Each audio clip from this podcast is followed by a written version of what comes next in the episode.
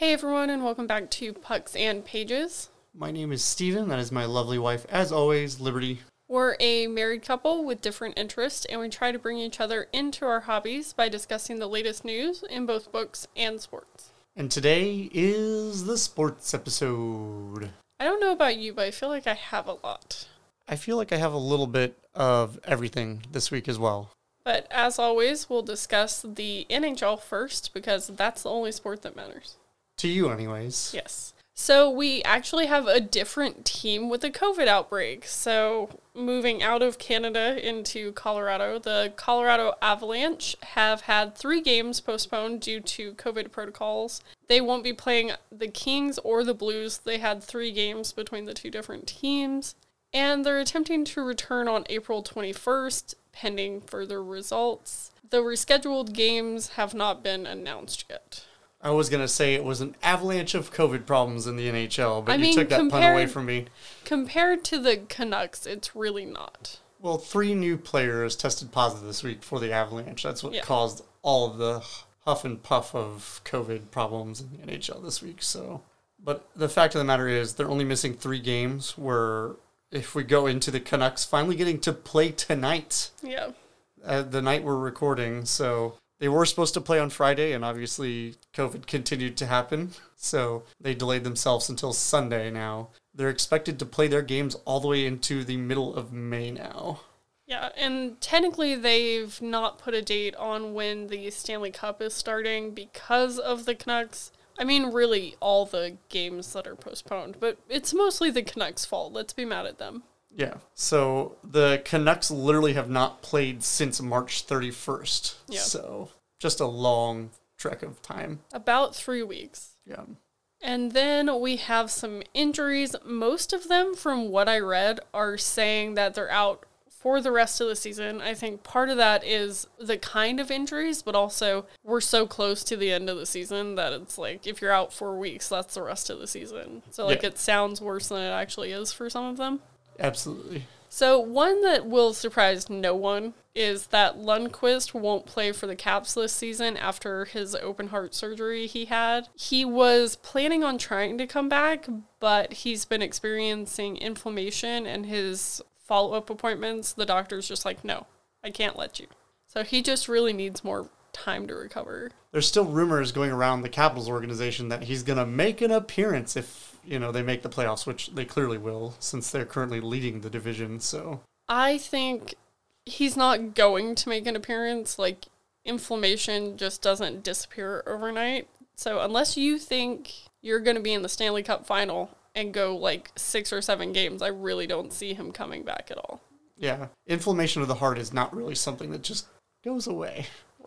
And then you have a player whose name I'm going to mess up, so everyone be prepared for that. Carter Verheeg, For Hagee, sure, yeah. is currently week to week with the Florida Panthers with an upper body injury. He was injured late in a 4 1 loss on Saturday. He's been injury prone over the last couple of years, so I'm not shocked to hear that he's hurt again. Yeah. And then you actually have two for the Dallas Stars. You've got Ben Bishop and Alexander Radulov, who are both considered out for the season. They're expected to be ready at the start of the next season, but Bishop had an off season surgery and was expected to be out for only five months. But then it's just sort of dragging on. So who knows? They're saying next season for sure, but he's really having trouble getting healthy enough to return. Yeah, he hasn't made any appearances, obviously, and it seems like even at practices, like he's just not showing up to many of them because of his health. So it's not a shock to not see the guy coming back this season. Uh, Radulov, with his competitive spirit, I honestly thought he was going to try to come back if the Stars were going to make the playoffs, which they're technically still in contention for a spot. They're only Right. three points back of the fourth spot right now. Well, with Radulov, he's actually having a core muscle surgery, and so he has to take the time to recover. With any core injury, I feel like it takes longer than you would expect because it affects everything you do. Right. And then the injury that made me wince the absolute most was Jack Eichel is going to be out for the season for the Buffalo Sabres with a herniated disc in his neck. Yeah. He's expected to return next season. He will continue rehabbing the injury and be evaluated in early May to determine if he'll need surgery. Yeah, it's definitely not a pretty injury to have, that's for sure. There's also Linus Ullmark is out week to week for the Buffalo Sabres with a lower body injury, and he could be out for the rest of the season, but he really needs to be reevaluated to determine that. I think what's the worst news for the Sabres on that one is the fact that he just came back like two weeks ago from a small short term injury. So it's just like, ah, you got him back. You're like, yes, our starting goalie's back. And then he's gone again. Right. He was injured in the first period of the game against the Bruins on April 13th. Yeah. And then the last injury I have for the NHL is Steven Stamkos was placed on long term IR for the Tampa Bay Lightning with a lower body injury. He's eligible to return on May 3rd because they're backdating his IR. He was injured in the third period of a game against the Columbus Blue Jackets on April 8th. Is this why they've been playing poorly? A number of reasons. It just doesn't seem like it's clicking the last couple weeks down there uh, in Tampa Bay. So they just got shut out by Nashville. I believe it was yesterday. And they barely won the game previous to that against Nashville. And like Nashville's a good team. They're obviously in fourth place right now. But the Lightning are so stacked, even Right. with the injuries. It's like, how is this happening? Like, it just doesn't make any sense. Albeit Nikita Kucherov will be back before the playoffs, more than likely, based on estimates. So they just need to hold out a little longer. You know, Right. they're almost back. Well, what place are they now? They're currently in third place. They've fallen from glory from Yeah. first. I knew Um, that they had, so. Yeah, it's Carolina, Florida, Tampa Bay. If you'd have told me that that would have been the top three where we're at almost at the end of the season, I would have been like, what? Yeah. But speaking about Nashville, the Nashville Predators forward Michael McCarron has been suspended two games without pay for an illegal check to the head of Tampa Bay Lightning forward Yanni Gourde during the game on Saturday, April 10th. He will forfeit $12,068.96, which will go to the Players Emergency Assistance Fund. Just imagine if the NHL like increased the fines on these like blatant hits like his was on Yanni Gourde. So it's just like, Well, they'd have to restructure the CBA because that's in the CBA. right. But yes, they should. I feel like they should. Because you also have the Toronto Maple Leafs forward Zach Hyman, who has been fined $5,000 for high sticking Winnipeg Jets defenseman Neal Pionik, Ponick during the game on Thursday, April 15th. So, like, I don't know. For most of these guys, $5,000 is nothing. Right. Like, is he mad he's losing $5,000? Probably. Is it worth it to change his behavior? Probably not. Exactly. It just it's not even like a slap on the wrist. Like at least with the slap on the wrist, you're like, ow, that kind of stung. Or for five thousand dollars when they're making millions a year, it's just like, okay, did you poke me? Like as a Right. punishment? Like But most of my NHL news is actually signings and trades because the trade deadline came and went last week. Yeah, I'm kind of on that same boat. I do have a little like small news pieces as well, but for the most part, trades and signings. So for my first signing, I have Nikita Gusev, Gusev, You had it right the first time. who has agreed to a one-year contract with the Florida Panthers on Sunday, April 11th. The forward was placed on waivers by the New Jersey Devils on April 1st. Then I also have Alex Iafallo, Iafallo, Boy, you're picking the interesting ones. right, signed a four year, $16 million contract with the LA Kings on Monday, April 12th. It has an AAV of $4 million. That's a decent contract. That's that's a pretty good contract. I, I'm shocked that I don't really know who he is, but it's because the Kings have been kind of blasé this year, to say the least. That's probably why I'm not following it as well. Normally, they're like in the West Division, but they're in the same conference. Right. Like you it see feels them more, more. there. Yeah, so it's probably why. This season is all sorts of messed up. I don't like it. Yeah. But I also have that Scott Laughton signed a five year, $15 million contract with the Philadelphia Flyers on Monday, April 12th. It has an AAV of $3 million. And the 26 year old forward was in the final season of a two year contract and could have been an unrestricted free agent after the season if he wasn't re signed. Interesting. I also have one whose name we will remember because he used to be on my team. Connor Sheary has signed a two year, $3 million contract with the Washington Capitals on Wednesday, April 14th, and that contract has an AAV of $1.5 million. with his performance kind of lacking since he left the Penguins the first time, because you brought him back a second time around, I kind of understand the smaller contract. Like a few years back when he left the Penguins, I'm like, give that man all the money because, like, well, he was there for a back to back wins. So, Right. like, yeah, and and his performance deserved, deservedly so, earned should have earned much more money. I guess is the best way to put that. right. But since he left us, it's not been so great. Yeah, it's been a little more hit and miss for sure. In fairness, though, he ended up in Buffalo, so it's like You can only do so much. correct. And then the last signing that I had was Adam Lowry signed a five year, $16.25 million contract with the Winnipeg Jets on Friday, April 16th, with an AAV of $3.25 million. I'm not shocked to see this just because Adam Lowry has been like a core part of that unit for that Right. team for years now. So kudos to him. He's literally been drafted by them and has continued to play with them. So Yeah, he's a franchise player. yeah, it's very rare that you see players stay like that that aren't like big names like Sidney Crosby or Alexander Ovechkin, that kind of stuff. So Yeah. kudos to him. And then everything else I have is trades. Where do you want to start? Because there's a lot of them. I don't know which ones you have. I know which ones I have because I wrote them down. What's interesting is looking through my notes, all the trades I have are the 12th. Like, I don't have anything before or after. I was honestly contemplating just going over the trade deadline this week and just recording like a mini-sode and just talking about all of them by myself. It's but too much, if I'm being honest. It's too much. because like literally I pulled the CapFriendly uh, website to see all the trades and the breakdowns and it's like, oh my god, there's a lot of details that these news agencies just kind of leave off the ticker. They're just like this person in the trade, you know, for picks, you know, and that's it. So Well, I didn't do the trades for picks for the most part. I tried to stick with people for people, but there are, of course, always some of those. So the first one whose name sounded familiar to me was Erik Gudbranson. good Branson, That's the one. yeah. He was traded to the Nashville Predators by the Ottawa Senators on Monday, April 12th for Brandon Fortunato and a seventh round pick in the 2023 NHL draft. Yeah, it's a little weird to see the Senators build up such a good roster and then just start going on the selling spree at the trade deadline. It's like Well, and like earlier, right before the season started, you were like, they're going to do they're, something. they're, They're, my ready. sleeper, and if Muzz wouldn't have gotten hurt, I think they would have had a chance.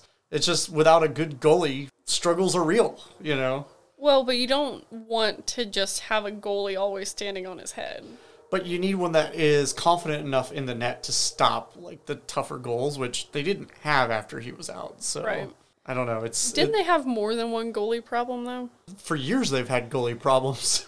I meant this season. Oh yeah, they've had multiple injuries. I think they ended up with like their fourth goalie starting at one point in time. So it's Right. like the, the Sens. Honestly, when it came into the season, looking at their roster, I was like, "This is going to be a good team." That's why I said what I said, Yeah. and also why I took a shot at my team, going like, "Hey, as a Blackhawks fan, this is disappointing." So I don't know. It's just it's interesting the way things have turned out this year. I feel like this is another COVID season where it's just like all the rules are made up and the points don't matter type thing going on. So Well, I think it is a bit of that, but I wouldn't blame everything on COVID unless you're a Canuck player. that's, that's a fact. Then we had Carl Soderberg, who was traded to the Colorado Avalanche by the Chicago Blackhawks for forwards Josh Dickinson and Ryder Rolston on Monday, April 12th. So these are two top ten prospects from the Avs organization that got traded for Carl Soderberg. So I so don't. they don't really have much past with NHL. That's not a good way to say that. so they both have had AHL time, and that's about it. One of them is 19 years old. The other one is 23. So they're both relatively young Infants. in, in the scope of things. Yes, but. I think they're both going to be good additions. We'll see what ends up happening. Obviously, they'll probably play in the AHL this upcoming year with the Ice Hogs, and then we'll figure out where they fit in maybe next season. But um, But Soderberg, wasn't he one of your guys? Like, he wasn't in the NHL? He was AHL? He was in the NHL. He was one of our big body guys up front in front of the goalie, usually speaking. And he had an okay win percentage at the dot. He was a center, so it's just kind of like I really wasn't happy that we were giving up a decent center for somebody to just be in the AHL. I was a little confused by that. It made me very much It- feel like they're like, okay, we're not hedging bets on playoffs this season. And It like, really seems like the Avalanche won that trade, if that's the case. Yeah, and like he was a third or fourth line center, so he's not like key, but at the same time, it's important to have a good I mean, center you're supposed to have depth. Yeah. Like that's the point of having third and fourth lines. So like That trade though really made me feel like Bowman was going after next season, not necessarily this season, and I, I, I'm okay with that. Honestly, like you shouldn't be. I, I would love to be in the playoffs this year, and I think there's a, still a chance. Obviously, we're only down one point behind Nashville, and we have a game in hand, so Right. it's like there's still a chance. So So you're saying there's a chance. yes, Okay. And then a trade that caught my eye is Jeff Carter was traded to the Pittsburgh Penguins from the LA Kings on Monday, April 12th. The Kings received a conditional third round pick in the 2022 NHL draft and a conditional fourth pick in the 2023 NHL draft.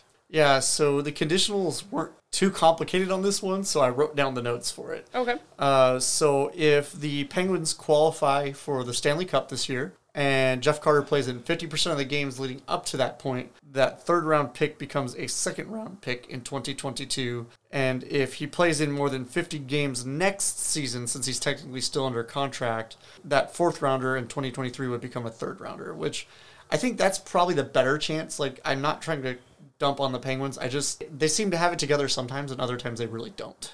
Well, that's something that I think is very common with my team, which is like you'll be on fire one day and then the next day, like you're a wet blanket. Like, what is happening? Exactly. I love the comparison. A wet blanket.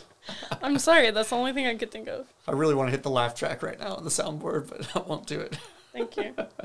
And then another Chicago involved trade is Adam Gaudette was traded to the Chicago Blackhawks by the Vancouver Canucks on Monday, April 12th for Matthew Highmore. Disinfect the man before you let him in your locker room. I'm excited and not excited about this because, as you know, very often when we watch Blackhawks games, I am always a supporter of Highmore just because I love the energy that he brings. He's ferocious. He reminds me of a couple players that have been through our organization over the few past years, but like he's not afraid to fight bigger people and get in people's faces and make big hits. So is he similar to Shazi or Kind, kind of, yeah, a little bit to Shazi, where he's a little smaller than everybody else, but he doesn't care. You know, he's like, I'm here to play the game and I'm gonna play hard. And so, like, it reminds me of Shazi when he was in his early years with the Blackhawks, Yeah. not his second time around, like where he's been concussed and injury prone, but like he just has that pace that you just love to see a young player bring to the game. And like he's not a high goal scorer, but he creates a lot of turnovers in the offensive zone, and I think that's super important. Right.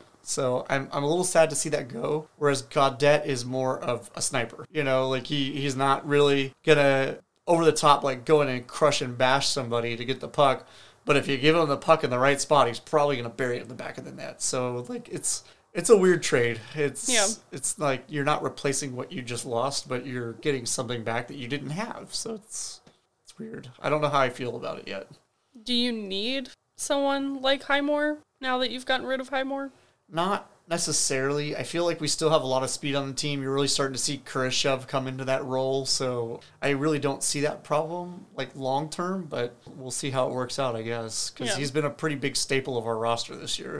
And then the last trade that I have is someone I didn't realize doesn't play for Dallas anymore because apparently I pay no attention to rosters. So that tells you the kind of sports fan I am. So Jordie Benn was traded to the Winnipeg Jets by the Vancouver Canucks on Monday, April 12th for a sixth round pick in the 2021 NHL draft. Yeah, that's it's been a while since Jordie Benn's been in Dallas. Well, I feel like the only reason I don't remember him leaving is because he hasn't really done anything for himself since he's left Dallas. Yeah, it's been sporadic to say the least. Like, he hasn't put up huge numbers. Like, he hasn't been on the highlight reels that we watch every single week. And so it's like, Well, it helps that he's not on the highlight reels because he's not in Dallas. We obviously see a lot more Dallas stuff here being in Dallas, so true. But anyway, he left to go to a different team. So, his second team since leaving Dallas? Yes. Uh, we're not done with trades yet, sadly. One of the bigger trades that actively team wise was probably the San Jose Sharks. You saw them making a lot of trades. They traded Devan Dubnyk to the Avalanche for defenseman Greg Pateryn and fifth round pick in the 2021 draft. The Leafs also were active with the Sharks, also with the Blue Jackets in a three team trade, which I know you I- tried to stay away from. I don't like three team deals. The Leafs received Nick Foligno from the Blue Jackets and Stefan Noesen from the Sharks. The Blue Jackets in that trade received a 2021 first round pick from Toronto and a 2022 fourth round pick. However, they retained 50% of Foligno's contract. So, like, they got a first round pick, but they're holding back half of the monies from his contract. Well, doesn't he take up a lot of cap space? About three million five hundred thousand, roughly, I believe, or three six, somewhere in that range. The Sharks also received 2021 fourth round pick and retained Noesen's contract and 25% of Foligno's contract. So basically, the Leafs are paying Foligno 25% of his contract for the year. Everybody else is picking up the slack, and they're not even paying Stefan Noesen. So I'm like, you're getting two players that are ready to play and help you push into the playoffs for 25% of one of the players' contracts, and you're just giving up draft picks. Yeah. I'm like, that's a no brainer, 100%. So, and then obviously the big one that everybody was just dumping on the Sabres for, I still don't understand why this made any sense to them, was the Taylor Hall trade. Right. It makes no sense to me whatsoever. The Bruins 100% got the better end of this deal. The Bruins received Curtis Lazar and Taylor Hall, both phenomenal players. Taylor Hall, he's been down and out for the last couple years at one point he was the rookie of the year in the NHL. So Yeah. I feel like he's being dealt around to just not so great teams. Like he never really fit in in Phoenix. He never really fit in in New Jersey. You know, he had the one really shining bright season in New Jersey, and that's been pretty much it. And I feel like, honestly, looking at his performances and who he's been paired with over the years, like he's been paired with okay players. It's not like he's being paired with superstars. Like you're not talking about like Crosby or, like a Malkin or something along those lines, but reasonable players that should be able to project a guy like him forward, you know, quality wise when it comes to performance. When he goes to Boston, he'll probably end up being on the second line, which I think is a good place for him to be. So we'll see what ends up happening. I know in his first game with Boston, he scored a goal and he had an assist. So you know, he's probably starting to fit in a little bit there. But the Sabres received Anders Bjork and a 2021 second round pick. They're also retaining 50% of Taylor Hall's contract. So it's like, you guys got screwed. Right. Not even a first round pick for an ex rookie of the year. It just doesn't make sense to me. But maybe that was the best deal on the table and they just didn't want to keep him around. So. But that's the end of the trade talk I have. I do have some cool news in the world of hockey, though. Uh, Andre Fleury passes Ed Belfour this week on the all time wins list with his 485th career win by defeating the Kings on Wednesday of last week. So that's pretty dope. Number four overall now in that role. So score for Marc Andre Fleury. Yeah. Also, goalie Jack Campbell is now an NHL record holder for most wins in a row to start a season with 11 wins. He has lost his last two games this week, but The he- streak is broken. the streak is over. But 11 wins, still a pretty crazy run for a goalie starting off a season. So, and then talking about other streaks that have come to a very long run. One that brought tears to my eyes a little bit was just the way Minnesota handled it for Patrick Marleau of the Sharks. He, he played in his NHL record holding 1767th game. He will be taking the number one spot more than likely Monday night against the Vegas Golden Knights, moving into first place over Gordie Howe. Kudos to him. You've been in the NHL a long time. He's really old. Yeah, I think he right now also holds the fourth longest active streak of games played in like the realm of like 800 and something games. So Yeah. the dude avoids injury. I don't know how he does it for so long in the NHL. My thing is like not even illness. right. That's crazy. Yeah. Then again, I get a cold if it's a little chilly outside. So Yeah, it could be 80 degrees outside and you've got a cold somehow. So Yeah. Well, thankfully we are done talking about the NHL stuff. I never thought I would say that, but that was a long one. kind of expected though with the trade deadline stuff going on. Yeah, I know. And the sad thing is we left a lot off the table. We really, really did. Yeah. Those were just the ones important to us. Right. But I also feel like I have a lot of news for the NFL, which is where we will jump off to. So, Kevin James from the shows The King of Queens and the movie Paul Blart Mall Cop will be playing Saints coach Sean Payton in the upcoming Netflix movie Home Team. The coach has read and edited the movie script, so nothing will blindside him when it comes out. And the film begins shooting in both New Orleans and LA next month. I wanted your opinion on the fact that they don't look anything alike. I feel like they look more alike than you think they do, but their head shape is very different. It just really bothers me that Paul Blart is going to play Sean Payton. Or it could be um, whoever the character is from King of Queens. I don't know his name. Just picture that instead. Not that that's much better. It's not.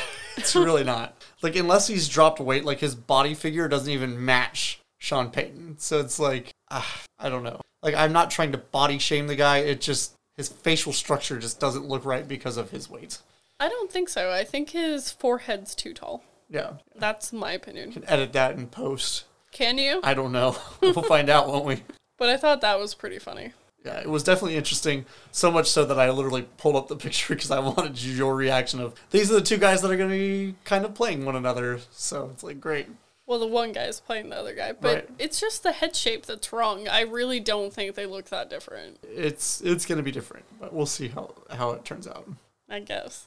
And then something that made me happy is that in a memo on Tuesday, April 13th, the NFL informed clubs that their Tier 1 and Tier 2 employees, excluding the players, quote, should be expected to be vaccinated unless they have a bona fide medical or religious ground for not doing so. Those who refuse without a religious or medical reason will not be eligible for Tier 1 or Tier 2 status, quote, and therefore will not be permitted access to the football only restricted area and may not work directly or in close proximity with players. Get your vaccine. Yeah, they forced it now. It's a complete requirement, so it's not just a this is what we expect. It's done. It's Yeah. what it is now. So that's I'm not shocked. I'm happy that that's the case. It honestly surprises me that this wasn't already a requirement. It should have been. Right. But staying on the COVID news of the NFL, uh, 19 teams have now opted out of OTAs. And we discovered last week that was offensively timed assistant. Yep, that's it. That's No, not what it is at all. Um, it's basically off-season training camps, basically. So like training sessions and Camp stuff like does that. not start with an A. I know. I had it on my thing last week, and if you really are concerned, you can either Google it or go back to last week's episode and listen to it. Um, but the 19 teams are the Falcons, Ravens, Bears, Browns, Broncos, Lions, Raiders, Chargers, Rams, Dolphins, Patriots, Saints, Giants, Jets, Eagles, Steelers, 49ers, Seahawks, and Buccaneers. Whew. And a partridge in a pear tree. yes. Yeah. But speaking of long lists, since we're on the subject, the Washington football team announced a long list of possible team names for rebranding. I have some of them here for you, and I'd love to hear what the Washington football team's names are that you I enjoy thought they decided everyone wanted them to stay the Washington football team. for this season. So the team name possibilities are the Aces, No, go to Las Vegas. the Ambassadors. No, that feels gross. Well, it's Washington, D.C., so really. I get it, but it still feels gross. Anchors, Archers, Armada, Aviators. Armada. Are you serious? The Washington Armadas. That's so stupid. Is your mascot gonna be running around with a boat? I hope it's just a battleship, just like just moves around on like a cart or something. Also, doesn't an armada mean multiple ships? Yes. So you really couldn't have an armada as your mascot. No, you could not. The aviators, No, the beacons. no. This is my favorite one. The belters.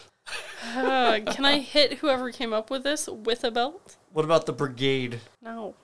How about Just be an animal like everyone else. Okay, I've got a good animal one for you here. Okay. The demon cats. Yes. Yes. Be the demon cat. Yeah. Someone would get mad. Or Some f- Christian's gonna have a fit about you being the demon cat. Or the one soccer fan that came up with a recommendation for the organization. Football club. The First City Football Club. They're not even the first city in They're the United. States. So it's like, what? Ugh. How about uh, the Griffins That's not too bad. Or the Monarchs? Do not be a butterfly. What about the Icons? No. What about the presidents? The Washington presidents. and your mascot has to wear one of those white, powdery, curly wigs. And then I have two red, oh, three red animals for you. Red tails, like the hawk. No. What about red wolves? Maybe. Yeah, I like wolves. Though, what are they doing in Washington? right? Or the red hogs. Are you in Arkansas? What is happening? Well, they also have razorbacks as one of the options. So yes, technically. Uh, what about renegades? No. No. How long is this list? There's way more than I'm talking about, by the way. Like the list is stupid long. It ends Hard up. pass. I think it's gonna end up being like 40 different things. The Washington D.C. Football Club, or DCFC. F no. The Washington Capital City Football Club, the CCFC. No. No. And then, last but not least, football team. I have a question. Yes. Did everyone just go to a bar one night and start coming up with this list? Probably. Because that feels like a drunk person list. There were some other really great ones on there. I'm gonna put the list up on probably like Twitter or Instagram and just see via comments like what teams should be picked out of the list. An animal, just go with an animal. Red tail isn't that bad, but like it just sounds incomplete. My vote is 100% for Demon Cats. I want to see the Washington Demon Cats. You're gonna have the conservatives in the U.S. who have a problem with that. Well, They're that's true. They got rid of the Devil Rays for See? crying out loud. So Why can't I- they just be the cats? the Demon Cats. They I could love just it. be the cats. No, no. No, they could just be the cats, and then their mascot has red eyes. So like they're They'd be secretly secretly the demons. Demon Cats. I'd buy that jersey. yeah. Yeah, See, it's ready to go. Isn't red one of their colors too? So like, it is. that works. Yeah, yeah. But on to some non silliness. A few rule changes are expected to come out of next week's vote from league owners. The proposal for expanded booth to official communication during replays has strong support among coaches and is likely to pass next week. It allows the replay officials and members of the officiating department in New York to advise on field officials on certain aspects of a play based on a video review, video evidence. Yeah, I'm not sure how I feel about this yet.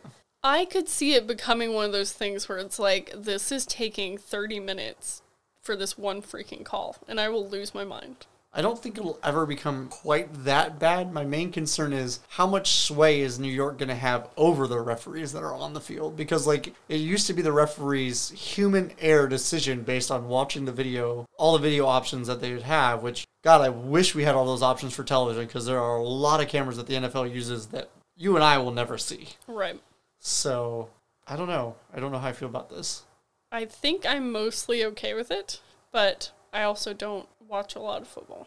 Yeah. It's the same thing that you're experiencing like in the soccer world where VAR is just it's slowly helping and destroying the sport. So it's just like I think that's going to be a fine line to really kind of walk, I guess. Probably, yeah. And then another proposal with strong support among NFL teams is easing restrictions on who can wear what jersey numbers. Apparently, each like position has only certain numbers they're allowed to use, which I had no idea. Those systems have kind of always existed from like the high school days to college to the professionals. Like they all kind of have their own different standards, but yeah, it's always kind of been one or the other. So like you wouldn't have a running back wearing 99. You know, it's just not something that existed. So, Apparently, you wouldn't. Yeah. You just wouldn't. yeah. And then the Browns have released DT Sheldon Richardson, which will end up saving them about $11 million in cap space. And they replaced him very quickly with Jadeveon Clowney, one year, $10 million contract. So in reality, they're saving a million dollars. Yeah, except for they're bringing a much better player onto the roster. Like, it's going to be scary to see him on the opposite side of their already amazing defensive end. So it's going to be like Jadeveon Clowney literally came out and said, I'm excited to be on a roster where I'm not going to get double teamed because they're going to be just as afraid of the other guy on the other side than me on the, the one side. I'm like, that's great. It's going to be scary to watch the Browns defense next year. I just feel bad that his last name's Clowney. Yeah. The Cardinals have agreed to terms with RB James Conner on a one year deal. It looked like the numbers weren't up for that one when I looked through the article. Yeah, I wasn't able to find any information on that one either. And the Seattle Seahawks have signed Aldon Smith to a one year contract, and that one also did not come out with the numbers. And then the last bit of NFL news that I personally have would be Julian Edelman announced his retirement this past week. Did like a full on like movie style I'm stepping down like they had a shot from him like theatrically just come up behind him at Gillette Stadium. He's sitting in like a little director's chair in the middle of the field. I'm like, this is so bougie, dude. If you have to announce your retirement. The day before the Patriots cut him due to injury and health reasons. So it's like everybody knew it was either he was going to sign with somebody or he was going to announce his retirement. So when that video dropped, it was like, did Jason Bay film this? Like I was just waiting for explosions to be everywhere the way that the entrance came in. So I do not get your reference, but all right. You don't get Jason Bay references. No. Okay, we're going to fix that by the next episode. Well, moving on to the MLB, I do not have a lot of news here, and I don't know if it's just because everything I read had something to do with look at this play, look at this play, what about this play? Did you see that play? And like, that's not news. put it in highlights. Don't put it in the news. Right. But that's a me thing and not a. Gotcha. For player health, all I have here is that Cody Bellinger underwent some scans recently after A's pitcher Reymin Guduan did something that they're calling cleating him on April 6th during a close play. So it looked like he got a cleat to the leg. Yeah, he's been out since April 5th. Originally, they thought it was just a calf contusion. And then when he started his recovery process, he started to plateau and they couldn't really figure out why. Yeah, so they, in the scan, discovered that he has a hairline fracture in his left fibula. He is no longer considered day to day, and that was what they were considering him prior. Also, James Paxton will end up having season ending surgery this upcoming week. They haven't See, that is so much worse because baseball just, just started. started. yeah. He didn't come out and say what kind of surgery he was having. Everybody expects it to be Tommy John just because of the previous complaints of where his pain was coming from. So he should be having Tommy Sur- John surgery this week, and that's what's causing him to be out for the remainder of the Or year. Or he could be like that one guy who had a bone spur in his elbow. Right. And then Angels outfielder Dexter Fowler is going to be out for the rest of the season after having surgery this past week to repair a torn ACL. There was another thing with Stephen Strasburg, but it was such a lacking of detail story that I was just like, okay, I'm going to leave it be. But he was seen in the hallway to the locker room, which is a no no zone for recording. It's like frowned upon. You can record players in the dugout, but once they go beyond that, it's like a privacy moment. You know, like if he's experiencing some type of injury, the idea is not to let the opposing team see it or fans see those types of Right. things. But they shot a picture of him just kind of rubbing in behind his shoulder. And as we know, he's had all sorts of nerve problems over the last couple of years. So everybody's like, it's back. Well, but that's just speculation at this point. Right. And that's why I didn't really want to go like full into detail Right. of it. But But in other news, Max Scherzer, Scherzer. Yep. has passed Hall of Famer Cy Young on the all-time leaderboards. He entered Friday's matchup against the Diamondbacks with 2,798 career strikeouts. At the beginning of the seventh inning, he tied Young at 2806, and then by the end, with the next batter, he technically moved ahead. Yeah. It's definitely a cool feat to pass a guy that the award for best pitcher is named after. Right. So, like that that says something, albeit he's in 22nd place now or something along those lines. So it's not really he's not top 10 yet, Right. but he's definitely one of the elite pitchers in the game, that's for sure. And since we're on the subject of pitchers, this week, Carlos Rodon of the Chicago White Sox threw his first career no-hitter. How convenient. Yeah. He threw the full nine innings and eight and a third. He hit a batter with a pitch. I, I'm not going to talk about it because you whined about that so much. so like I get it. He has the right to the batter's box as a batter. Like I've used that argument before, but I always have tried to get out of the way of wild pitches. I'm not fond of getting hit by pitches. The player did come out the next day and be like, "I didn't know we had a perfect no game going." It's like you. By that point in the game, everyone knows. I'm like, listen, everybody was talking about it. There's no way you didn't know. Don't lie to the rest of the world. Like, yes, the White Sox fans are going to hate you. Every time you come up, you'll probably get booed for the rest of your career. But at the same time, it's like, don't play stupid, man.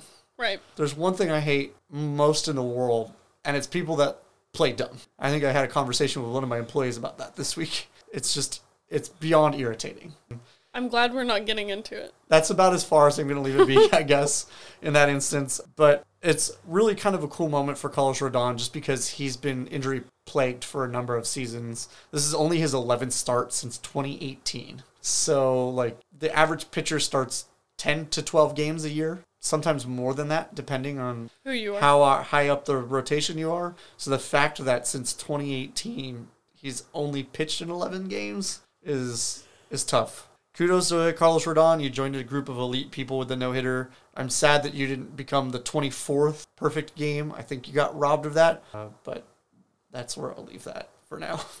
But also this week, Cleveland Indians first baseman Yu Chang made an error to give the White Sox a win. He received racist messages related to him being of Asian descent after the game. He came out and stated this is his tweet response to the guy that sent the message to him. He actually screenshotted the message and called him out. Mm-hmm. You have the right to exercise your freedom of speech in a correct way. He said right way, but because English is a second language, the translation is a little rough. I accept all comments, positive or negative, but definitely not racist ones. Well, you have freedom of speech. You don't have freedom of hate speech, Right. which a lot of people don't seem to realize in America. And hate speech would consider racism as hate speech. So, But he thanked all the fans and the fans of baseball who sent him love after this experience with the message, and he hashtagged it as Stop Asian Hate. yeah. So basically, 99.9% of the community was like, I can't believe this jerk that sent you this message. And then that one, I won't use profanities, but that guy who's an awful human being is like, dude, like, that's awful. But I think the best part of it was was a comment right below it because the screenshot of the person that tweeted had zero followers and it was like clearly nobody cares what you have to say. Yeah. and I was like, ooh, burn. Also, this week, Tim Mead is stepping down as Hall of Fame president after only two years in the role, claiming that the work life balance of being the president of the Hall of Fame is taking too much time away from his family time. Which I don't know what a president of the Hall of Fame does, That's what I was just thinking. Like, I don't know what you do that it takes up that much of your life. but I can't fathom that it's like crazy amounts of work. But I guess as a president, you probably do a lot of things. Maybe. And in weird news in baseball, after last season, this is not the way I would expect it, but the Red Sox are currently leading the AL East because of a nine game winning streak that finally came to an end on Thursday night against the Minnesota Twins, where they lost 4 to 3. But the Yankees are also starting with their worst record in like a decade. So uh, they lost to the Rays, which gave them their worst record in that decade of 5 and 8 as their starting record. It's one of the top five worst starts for the franchise in the history of the franchise. So, uh, yeah, that's a tough one.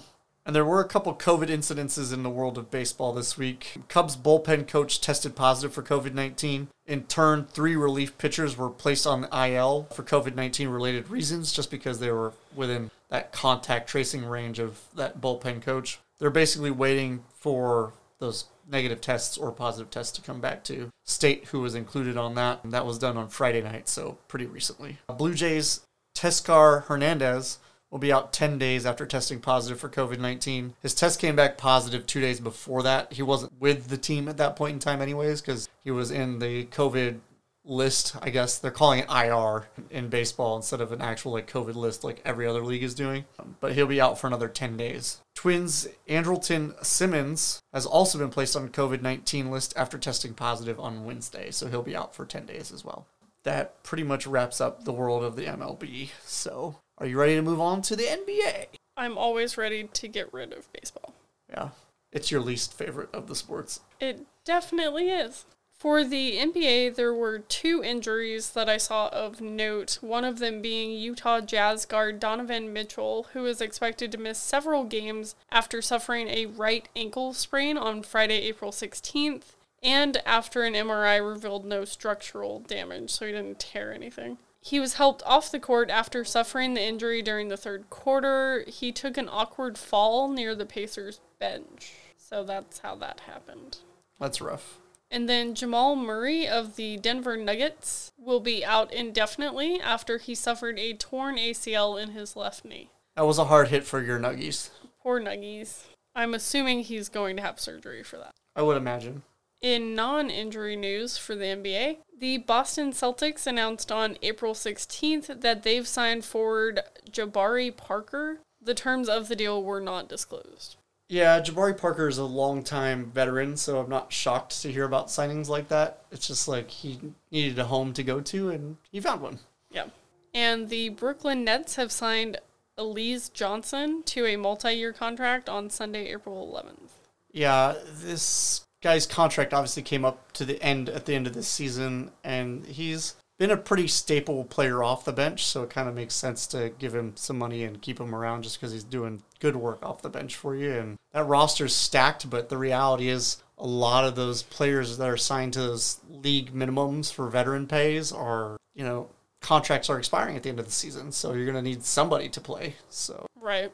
And then you had Sacramento Kings guard De'Aaron Fox, who has been fined $20,000 for public criticism of the officiating. He made his comments to the media following the Kings' loss to the Utah Jazz on April 10th. Yeah, so he actively criticized the referees on the court, got a technical foul for it, and then continued in the post game interviews. Yeah. So it's like, dude, did you not get the hint the first Calm time? down. Yeah, relax. I understand his argument. Like he was saying that it felt like the calls weren't being the same quality of calls on both sides of the court. So like the opposing team had 13 more free throw attempts than his team did, and he's like, it just doesn't seem right. And I'm like, Right. I can agree. You know, a But I mean, strange. that also can happen if your team is fouling does a people. lot of fouling. Yeah, Like, it can happen in the wild. Yes.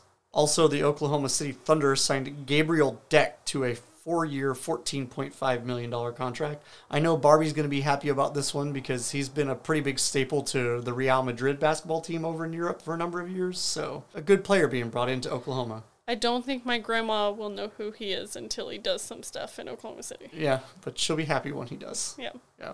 In big news when it comes to buyouts, Alex Rodriguez and billionaire Marc Lore are finalizing the purchase of the Minnesota Timberwolves with a $1.5 billion offer.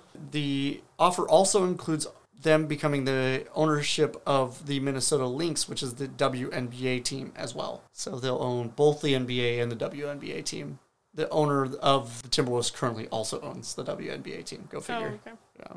And then Dwyane Wade also purchased a minority share in the ownership of the Utah Jazz. Uh, the ex Miami Heat superstar is getting that opportunity. So Why would he buy the Utah Jazz?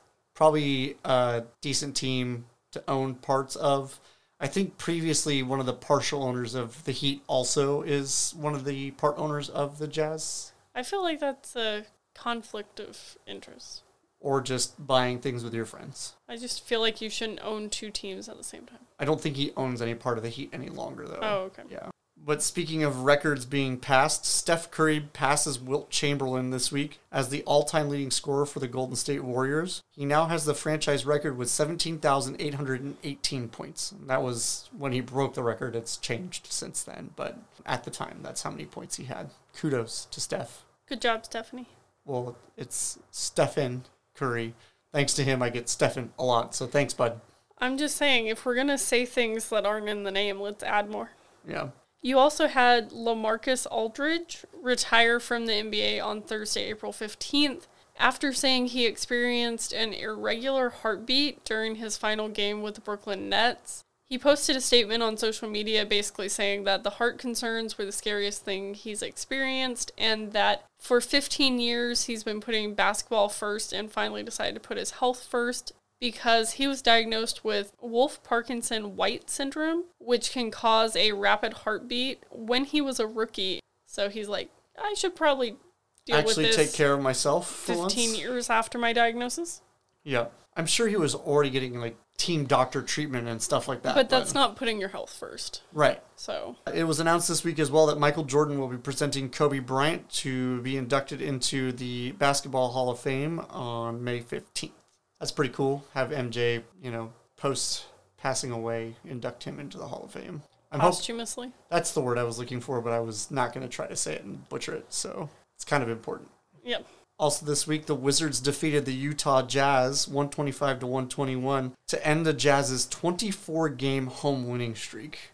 Well, that's sad. That's a long streak. It, it, it really is. Yeah. I believe they're only playing like 58 or 59 games this season. So the fact that like almost that many half. were home wins. Yeah. Yeah, it's crazy.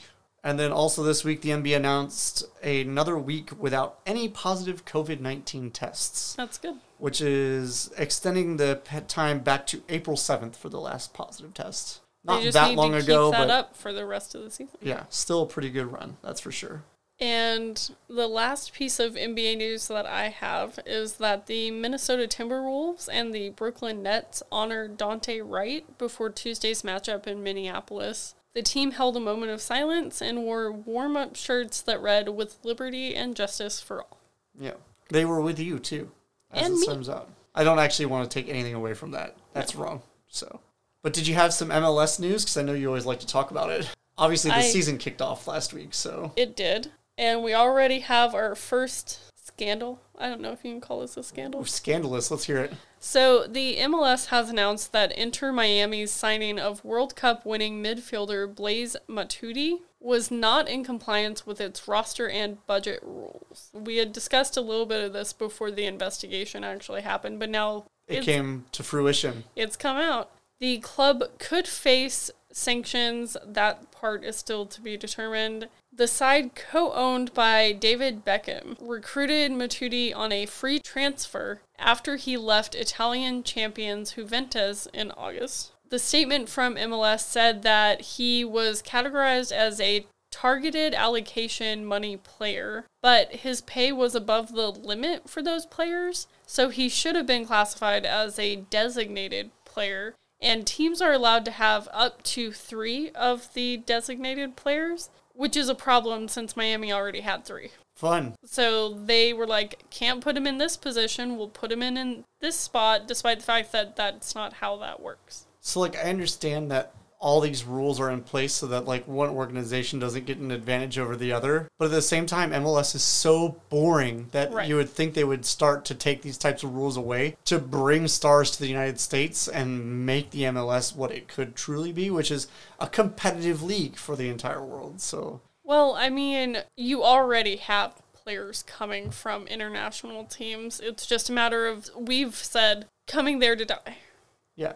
So with the MLS, you're either starting your career and trying to get your name made for yourself, or, Or you're you're about, about to, to retire. And there's not a lot in between. And so it's just it's tough to be excited about the MLS. I'm not knocking it. I think it, in competitiveness wise, it's very competitive, but I just don't think an individual team has the same comparison to play a major organization. And that's why for the longest time, the All-Star games for the MLS is the MLS All-Star team against professional other teams in Europe. Like they play Manchester United or they'll play Juventus or they'll play Bayern Munich. It's like you guys clearly just are not on the same spectrum if you have to have the entire league's best players to play against a real club. Right. Like and I, I feel like the MLS is holding itself back in an extent. I really do, as an American, want to see MLS grow because I would love to see soccer grow here in the United States to the same level that it is in other countries in the world. But until they start to actually care about being competitive, it's just like, who cares? I cares? don't know that getting rid of these budgetary and roster rules is really going to get you the competitive streak that you want. It's just no one wants to come to the US because soccer isn't big in the US. So soccer isn't big in the US because it doesn't have any big players. It's a circle. A never ending one. Yeah. The problem is soccer could be huge in the US. It's just there's nobody exciting to come watch. Like if you ask me right now to name one player from FC Dallas, I live in Dallas. I have no idea. I couldn't name them. I could name the players that have come from Dallas and left and done things with their career, but I couldn't do the other one at all. Right. So it's just like it's sad. That coming from a soccer fan who loves all soccer for the mm-hmm. most part. But speaking of soccer news, a giant mic drop happened literally moments ago. Okay. It's like breaking news here. There's a report that just came out that 15 of Europe's biggest clubs agree to form a super league in the year 2023.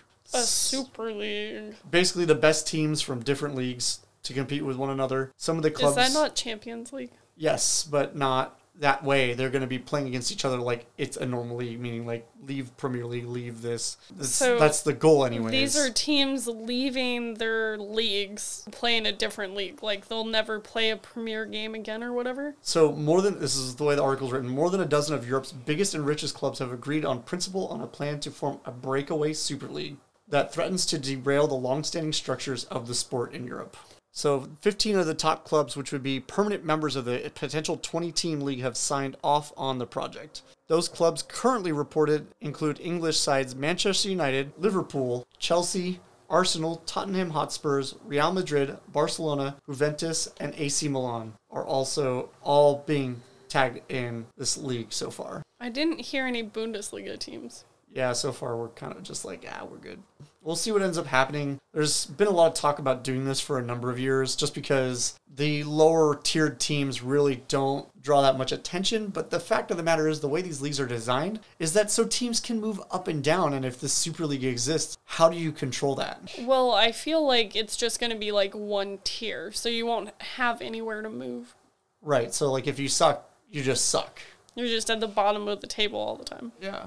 I don't know that I like that. We'll see what ends up coming of that. In other soccer related news, Bayern Munich still sits on top by seven points over Red Bull Leipzig. You have Wolfsburg in third, Frankfurt in fourth.